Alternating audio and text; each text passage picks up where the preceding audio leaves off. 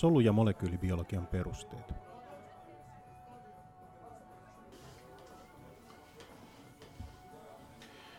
No niin, me ollaan toistaiseksi käyty ää, tässä molekyylibiologian osiossa sitä, että DNAsta saadaan tehtyä lisää DNAta, eli se saadaan replikoitua, ja sitten me saadaan siitä tehtyä RNAta, jonka, joka on sitten tämmöinen ensivaihe siihen, että me saadaan tehtyä jotain toiminnallisia, toiminnallisia tuotteita.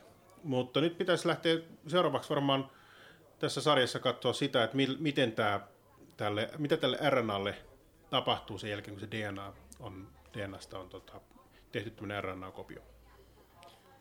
Aivan erinomaista. Tässähän koko ähm, geeniekspressiossa on nyt kyse siitä, että me saadaan sieltä genomin koodaamasta informaatiosta irti jotakin toiminnallista, eli, eli nämä proteiini tai jossain tapauksessa RNA-molekyylit, jotka sitten viime kädessä vastaa siitä, että, että tota, solun nämä biokemialliset reaktiot pyörii ja sillä on jonkunnäköinen rakenne, jotka sitten johtaa, johtaa tota sitten sen eliön tai solun omiin ominaisuuksiin ihan, ihan tota rakenteesta, fysiologiasta, aina vaikka henkisiä ominaisuuksia käyttäytymiseen asti. Nopeasti pitää tässä vaiheessa vielä muistuttaa se, että vaikka proteiinit onkin ehkä tärkein geenituoteryhmä niin, tai luokka, niin on myöskin RNA-molekyylejä, jotka on toiminnallisia, eli RNA voi olla myöskin yksinään geenituote. Siellä on näitä ripotsyymejä, jotka toimii entsyymin tavoin, vaikka ne on RNAta, mutta sitten myöskin kaikki nämä riposomaaliset RNAt, siirtäjä-RNAt ja, ja tota, myöhemmässä vaiheessa huomataan, niin transkription säätelyyn liittyvät, liittyvät tota, tällaiset säätelevät RNAt on myöskin itsessään geenituotteita.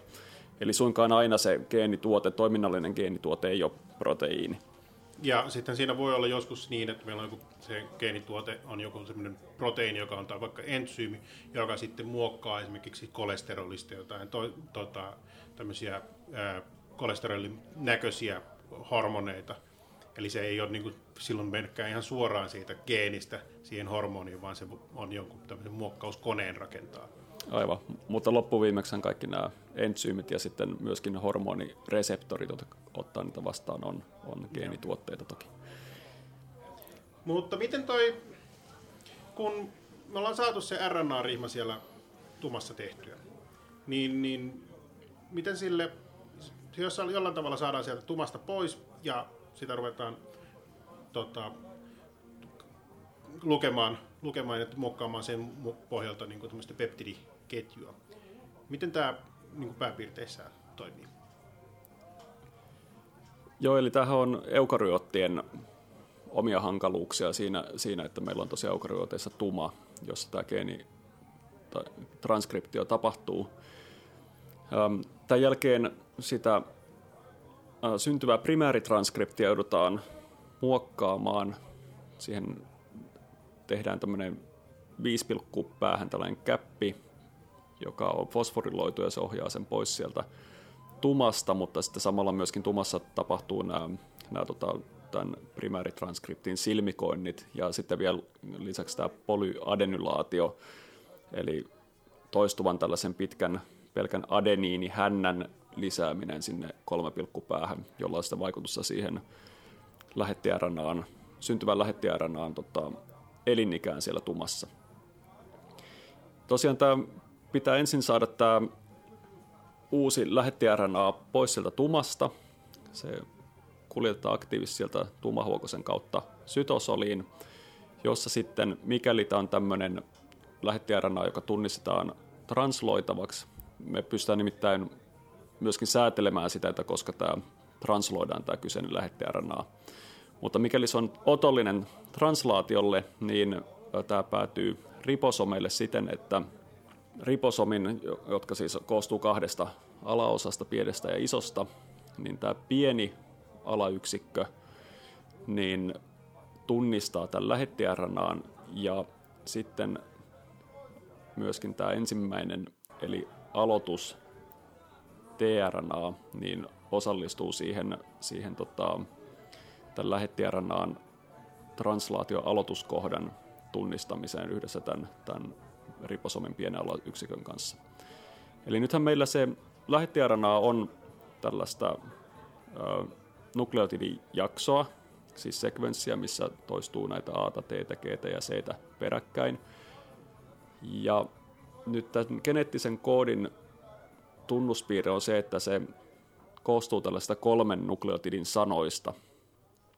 Eli siellä on, on tota, tässä sekvenssissä tunnistettavissa aina kolmen, kolmen nukleotidin sanoja, joita, joista puhutaan kodoneina. Ja nyt tämä aloituskodonin, eli sen kodonin, joka aloittaa tämän, tämän translaation, niin sen tunnistaminen on, on tota, oikeastaan tärkein tapahtuma tässä, koska se määrää nyt myöskin sitä aloituskodonisen lukukehyksen, eli missä järjestyksessä tämä sekvenssi luetaan. Eli voitte ajatella, että tällaisia kolmen nukleotidin sanoja, niin niitä saa meneen kolmessa eri lukukehyksessä, riippuen siitä, että mikä näistä tämän aloituskodonin niin kuin nukleotideista olisi, olisi tässä sekvenssissä ensimmäisenä.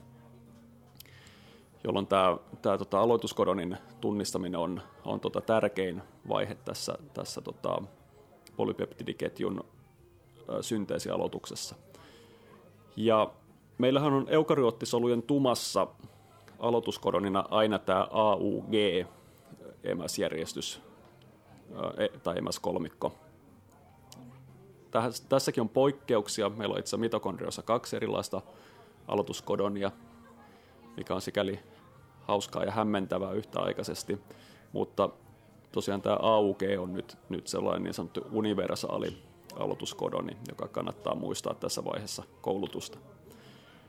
Ja tämä aloituskodoni tunnistetaan nyt tämän aloittavan tRNAn antikodonilla, joka on siis CAU, eli se on nyt komplementaarinen, jolloin se pariutuessaan niin muodostaa sitten, sitten tämän, kanssa, tämän aloituskodonin kanssa niin vetysidoksen samaan tapaan, saman MS-pariperiaatteen avulla kuin mitä,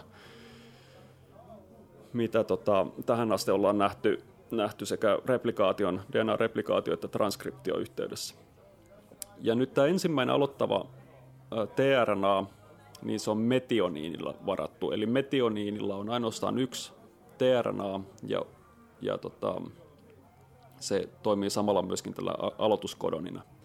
Nyt siinä lähetti-RNAssa saattaa olla muuallakin siinä sekvenssissä näitä AUG kodoneita, jolloin se tarkoittaa vain sitä, että sinne johonkin kohtaan muiden aminohappojen sekaan tulee sitten myöhemmässä vaiheessa myös metioniini, joka on ihan tavallista. Mutta metioniini nimenomaan siellä aloittavana aminohappona niin vaaditaan aina, aina tähän translaatioaloitukseen. Ja tosiaan tällä lähettiaranalla on sama suunta kuin DNAllakin, eli 5,3 suunnassa myöskin luetaan nämä kodonit sitten tästä, eli se aloittava kodoni on yleensä siellä melko lähellä sitä 5 päätä. Pitää huomata, että siellä on myöskin pitkä vaihtelevan pituinen pätkä tällaista ei-transloitavaa tai untranslated region aluetta, joka, joka jää tavallaan ylitse ja tällä voi olla jotain säätelyllisiä merkityksiä. Joka tapauksessa, kun tämä äm, aloittava metioniini, tRNA, on tunnistanut tämä aloituskodonin tässä, tässä tota, äm, riposomin pieneen alayksikköön sitoutuneessa lähettiRNAssa, niin tämä iso alayksikkö kootaan sitten tämän, tämän aloituskompleksin, translaatioaloituskompleksin päälle. Ja tämä on energiaa vaativa, GTP-energiaa vaativa prosessi. Mutta tämän jälkeen, kun tämä riposomi on tähän koottu, eli siinä on se riposomin pieni ja iso alayksikkö ja sitten tämä metioniinin siirtäjärnaa, niin tämä on valmiina sitten ottamaan mu- nyt sisäänsä sitten niitä muita siirtäjärnaita, jotka kukin tunnistaa aina sen metioniinissa seuraavan aloituskodonin tämän komplementaarisen emäsjärjestyksen perusteella, eli omalla antikodonillaan sitten sitoutuu tähän. Ja tällä tämä koodataan auki tämä lähettiärnaan sisältämä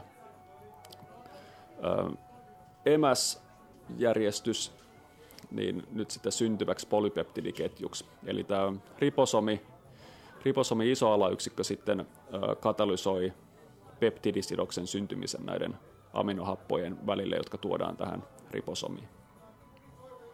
Eli, ää, eli meillä on semmoinen RNA-nauha, ja sitten siinä menee, tota, siihen tulee se iso alayksikkö ja ala, pieni alayksikkö, ja sen jälkeen siihen ruvetaan, ää, tota, siihen tulee kaiketi sattumanvaraisesti niitä erilaisia tota, ää, tai tämmöisiä RNA-molekyylejä, jotka, joissa, jotka tuo sitä jonkun aminohapon. Ja jos ne sattuu mätsäämään, niin sitten siihen se aminohappo saadaan kiinnitettyä.